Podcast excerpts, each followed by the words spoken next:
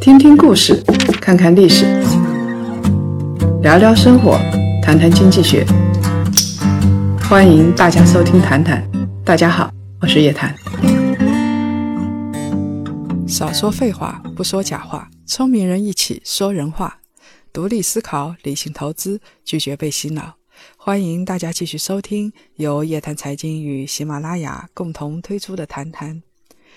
快要过年了，一到这个时候呢，就是各种亲戚、各种朋友、各种同学大比拼的时候。先比的是房子，然后比车子，然后比有没有结婚，然后比有几个儿子。好像比人家多一个精子，就比别人多块肉。七大姑八大姨齐聚一堂。如果你是单身的，他们就会问你找对象了没，有喜欢的人没？再不处对象就晚啦。我们家老二快要结婚了。如果你已经有对象了，他就会问怎么不带回家过年呢？打算什么时候结婚了？谈两年了，怎么还拖着呢？我们家老二快生孩子了。如果结了婚了，也不能幸免。你什么时候要孩子啊？我们家老二已经生了个大胖小子了。有了孩子的，还是会被问：“你什么时候生二胎呀？”我们家老二有两个娃了。天哪，各种各样的穷嘚瑟！我结不结婚，生不生孩子，关你什么事啊？生了孩子，你管养啊？你如果不管养，就闭上嘴巴。因为这种口炮式的逼婚，让人家付出了成本，他一点代价也没有。九零后的小伙伴最近几年也是被各种催婚。有一个小姑娘单身，她在公司就吐槽了，有点怕回家。为什么呢？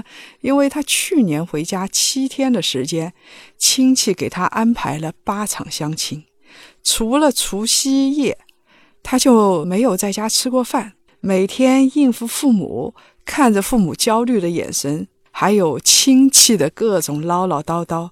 还要赶场去各种场合相亲，还不如加班呢。这样子比加班还累。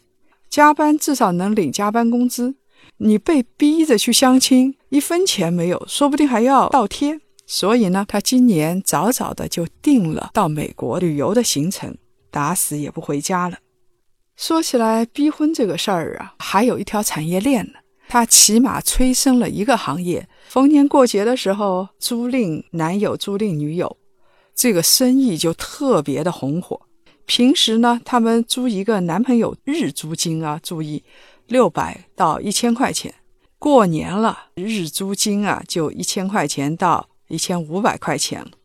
看样子啊，你租一个男朋友也算是为中国的假日经济做贡献。但是租赁男朋友这事儿啊。还挺有风险的，各种坑蒙拐骗，而且还有女孩子被性侵的，这不是我瞎说，新闻上好像有报道。我就想问了，你租一男朋友回家还单独过夜，这是脑子进水了吗？有这个钱，你看几场电影，买几件漂亮衣服好不好？最近啊，北京有一个程序员就遭殃了，他呢要回家过年了，但是。连女朋友的影子都没有，他就准备要租一个女朋友回去过年。程序员嘛，当然他的社交就比较窄，他就去了一个租友网站注册了，然后筛选了一下，向十二个姑娘发出了信息，其中有一个姑娘就回复他了，结果呢，收了他两百块钱交通费，立马把他拉黑了。嚯，我的天！他给猪油网站那个充值费用也要不回来，你只被骗了几百块钱，你就偷着乐去吧。这真的是算好的。如果女孩子们见一面，他骗你两千呢？如果他骗婚，就像上次那个自杀的程序员一样，他骗你几十万，骗你一套房子呢？你还活不活了？这租一个男朋友或者女朋友，风险也太大了。租赁是为了应对人情，应付家里的各种各样的压力。可是人家啊，给你压力不过是嘴炮，一分钱不付，吃着你家的瓜子儿，喝着你家的茶，然后来给你施加点压力，他来嘚瑟一番。他逼完了你，抹抹嘴走了。但是你如果是真的被屈服于这个压力，你真的要听这样的人的，然后去租男朋友、女朋友，然后随便结个婚，那你付出的代价可就大了，真金白银，外加自己的身体，说不定想不通，还得上抑郁症。这个问题真是够严重的。别作践自己，走自己的路，让别人逼去吧，逼逼也逼不死人。当然了，这个网络上就有段子了啊。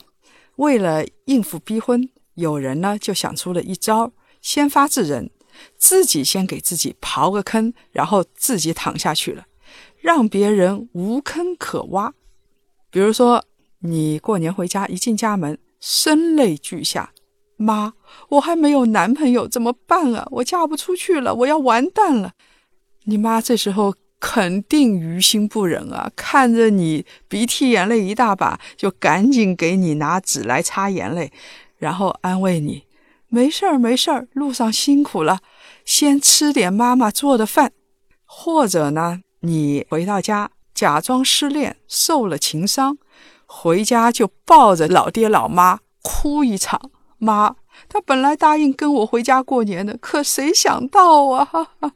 然后你妈就心疼死了，肯定会跟亲戚朋友说了：“我闺女失恋了，她可伤心了。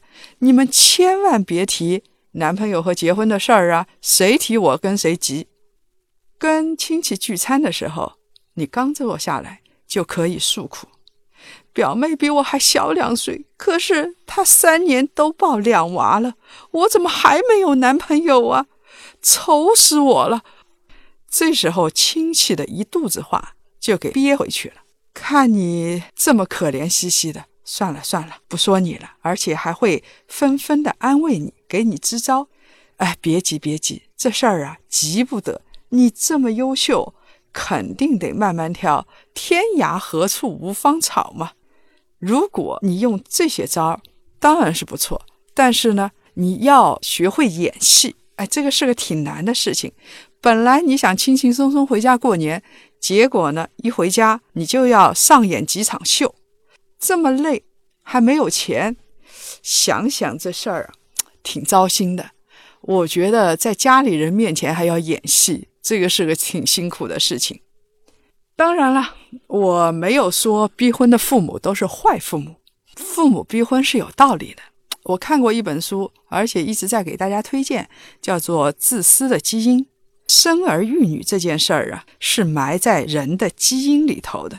你想想看，生儿育女是为了什么？传递自己的基因啊，一代代传下去。当父母发现自己的孩子不结婚，那就相当于断了他们的基因呀。父母的基因迟迟不能复制，那父母当然着急了。我生你是为什么？是为了让你再生孩子的，传宗接代的呀。结婚越晚，传递基因的机会。也就越少，基因突变的可能性也就越大。也就是说，你很有可能生出一个傻孩子。基因突变嘛，那当然父母会担心了。而且基因呢是自私的，这本书就叫做《自私的基因》嘛。你想想看，你性成熟大概是在十七、十八岁，这个时候啊，你就有各种的冲动了。这个是基因在告诉你。赶紧上床，给我生儿育女，给我传递基因。我这个基因必须要传下去。爸爸妈妈看到周边的朋友的孩子都抱上孙子、外孙的时候，或者是孙女儿的时候，他就会着急呀。这说明自己这一脉的基因在竞争的时候处于下风了，而且他得到的社会资源就少了。别人生五个娃。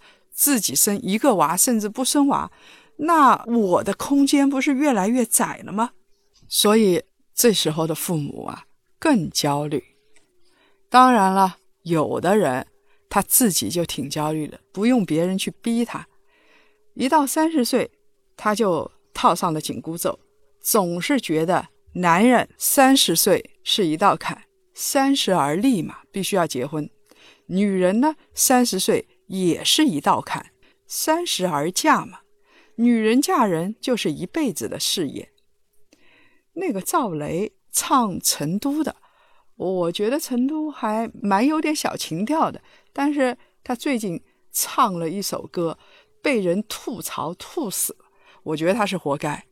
他那首歌叫做《三十岁的女人》呢，这里边说三十岁的女人大概一笑脸上就有波纹，又是多么寂寞。你懂什么三十岁女人晚上的寂寞呀？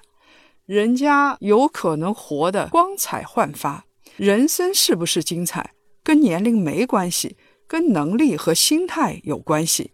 你比如说写情人的法国作家杜拉斯，他精彩了一辈子；雨果浪漫了一辈子。那些动不动就想到自己年龄的人，这也不想做，那也不想做，这也不想干，那也不想干，而且去阻止别人去干的人。这样的人，人生不可能精彩。当然了，我们得承认有一点，年龄跟生育是相关的。生育是有最佳年龄期的，二十几岁生育，那身体好，孩子呢也比较健康。但是从现在的医疗水平来说，高龄产妇。同样可以生下健康活泼的孩子。我最近看到好多高龄产妇生孩子，你比如说刘若英，她生头一胎的时候四十五岁。天津那个牺牲的消防战士的父母，后来又生了一对双胞胎，他父母年龄很大了。因为你想想看，他的第一个儿子，呃，牺牲的时候应该有二十岁出头了。而且你如果实在担心的话，比如说。从医学上来说，确实如此。三十岁之前生孩子比较好。那么你怎么办呢？学一学徐静蕾嘛，赚够了钱去美国，把自己的卵子冷冻起来，然后去挑选一个精子，人工受精一下就行了。什么时候生都不会晚呢，因为精子卵子的质量在那儿了。这才是精彩的人生。想生就生，要生得潇洒。大龄单身。有什么可丢人的？Can I lock the door now? It's cause I've gone home and soon we will chill. Again, I'm falling for you. So you wrap your arms around mine, and I can't fight the feeling that builds up inside. It's just so hard to resist that taste of your kisses When I'm begging for more 从经济学角度来说，结婚呢就是一种分担成本、创造收益的行为。以前呢，穷人喜欢早早的结婚，因为两个人的力量啊肯定比一个人大。两个人在一起组成家庭，一起赚钱，可以分摊生活成本。起码他的房子只要租一套就行了，不用租两套啊。早早的生一堆孩子，就有人纺纱，有人种田了，相当于给家里补充了劳动力。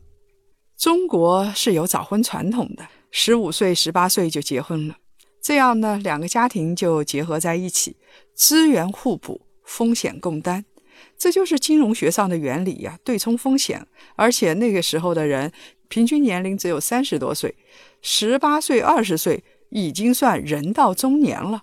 所以我们想想贾宝玉。十三十四岁，现在就是个小屁孩。但是当时你看《红楼梦》的时候，你不会觉得他是一个小孩子，因为那时候的人均寿命短啊。还有，我们看《罗密欧与朱丽叶》，我们总觉得这是两个年轻人，开玩笑啊。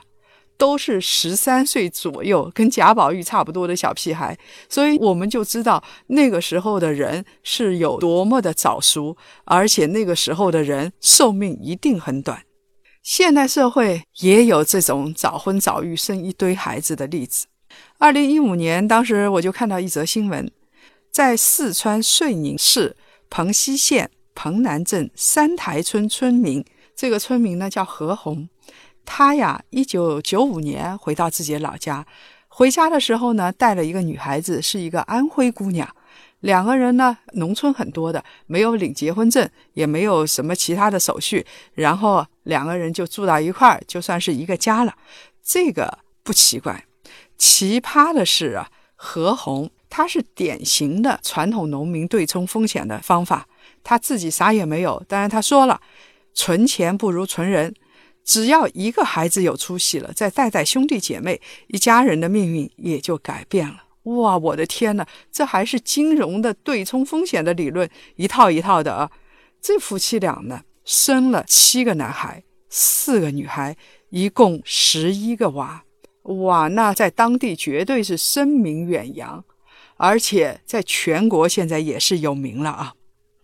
这对夫妻生了十一个娃之后，每天想的就是。怎么穿上裤子，怎么吃饱饭，温饱问题都解决不了。一家人有时候只吃一餐饭，在破破烂烂的老屋里头，没有一件像样的衣服。而且农村现在也进步了，也歧视他们。家里的孩子气不愤，老跟别人打架，因为也没有受过教育。他的二儿子叫何军辉，就很感慨，他说：“家呀。”是黑暗的陷阱，你想想看，家都把这帮孩子折磨成什么样了？他的大女儿，他的大姐刚成年就外出打工，还不满十八岁，至今不跟家里人联系，伤透了心了。而且其他的几个儿子老跟别人打架，有打破头的、划破肚子的、肠子都流出来的。这个当老爹的何红，为了一口酒闹出了人命案。他老爹就被关进去了，这一家子的生活就靠当地的政府来接济了。我记得他的大儿子每天的工作就是拿着一资料袋的资料，到处找领导帮他们家解决问题。我不知道这样的生存到底有什么意义。何红被抓了之后呢，这个家庭就失去了支柱。当地的一位镇干部就说：“啊这个家是当地政府的家了，因为。”在生活上就是要靠当地的政府来接济，政府的钱从哪儿来的？从税收、从土地里面来的，相当于大家在帮他养那个家。所以，什么叫做只管生不管养？这个家庭就是一个最好的例子。生孩子的前提是要养得起，否则就是动物。而且，生孩子之前你要想想看，你的爱是不是足够多？你能不能给孩子安全感？心理学已经分析得非常清楚，有安全感的家庭出来的孩子，通常心态比较健康，长大后呢也比较幸福。父母不离婚，或者是父母很幸福，孩子幸福的概率就会很高。现在经济水平越发达的地方，社会开化程度比较高的地方，对剩男剩女的包容度就很高。你结不结婚是你的私事，别人不来管你啊！你又没有影响我，你也没有做什么违法的事情。大城市里头，三十岁不结婚的女孩子多的是啊。北京剩女的比例在全国是第一位的，上海是第二位的。是不是说比较发达的地方就比较开明呢？所以剩男剩女住在这样的城市里头，尤其是啊。大城市里头，人跟人的关系联系不是那么密切，他的心态相对来说就会宽松。在西方，我在日本也没有听到过什么剩女，或者说逼婚、歧视剩女这一说。剩女多了去了，都不是回事儿。女性的受教育程度提高了，独立意识也就变强，她们精神很丰富，有生活中的伴儿最好，没伴儿自己过也行。只要自己想明白，不要后悔，这个很重要。最怕的是你不要孩子，不要孩子，然后到五十岁你后悔了。这个生活是没有后悔药可以吃的。当然，有人生三个孩子，在别人的逼迫下生两个娃，结果呢，把命都丢掉了，而且还是一个女博士。这种情况也是没有后悔药可以吃的。我们知道，精神生活更加完美的人。更加有独立品格、经济能够独立的人，他的挑选余地就更大一点。女孩子们也更加勇敢一点。如果你经济不独立，要靠别人养活的，是自己的父母还行；如果是另外一半来养活你，或者是啊根本没有经济来源，那这样的女孩子，剩跟不剩都不是独立选择的结果。你如果不是独立选择，就没什么可说的，就跟独立没有关系。你如果没有选择的空间、选择的可能性，那么就跟独立扯不上关系了，因为你根本没得选嘛。如果以后再有人逼婚，剩男剩女们勇敢一点，大声地说：“怎么啦？吃你家米了吗？”在现代社会，经济独立、人格独立以后。同居不同居，结婚不结婚，主要是看会不会让我们的生活变得更加美好，让我们的精神和身体变得更加健康。两个人的生活是不是更加甜蜜，风险是不是更低？这跟一个人有没有价值根本不搭嘎的。结婚不结婚，生娃不生娃，人家自己的事情，谈不上有没有面子。你生一堆跟面子也没关系，你就是不生也不一定失去了面子。本人的经济能力跟精神的能力，跟你的家庭选择关系是不大的。如果有人到现在为止还是觉得生十一个娃好有面子的话，那这个人一定就是四川的何红，就是不是何红，跟他差的也不远。如果你觉得自己不生娃倍有面子，那也是吃饱了撑的。人呐，只要不突破社会底线，按照自己认定的事情去做，价值最大的事情，那就是最幸福的事了。比如说，你是一个老板，把企业做到最好；你是一个老爹，就在单位好好工作养家，把自己的娃养到最好。你如果是一个家庭主妇，把家里照顾得井井有条；你如果是个单身女青年。那把日子也过得非常滋润，这是多美的事儿啊！何必被逼呢？有的人呢，匆匆忙忙结婚生子，自己脑子一团浆糊，然后啥都有了。婚后开始各种折腾，比如说，其实从找第三者的概率来说，家庭妇女的概率是比较高的，不在老板之下。这纯属于吃饱的折腾。记住啊！不吃人家的米，你就没什么不好意思的。那些逼你的人，尤其是打嘴仗的外人，他们才应该不好意思。这些人干涉了人家的生活，还振振有词的，你是谁呀？凭什么呀？如果各位想了解更多财经经济类资讯，请搜索拼音谈财经，或者呢关注公众号夜谈财经。每周五中午十二点，同一时间，同一地方，我们不见不散。youknowitainright Just so hard to resist the taste of your when they're begging for more. And you just won't listen when I tell you.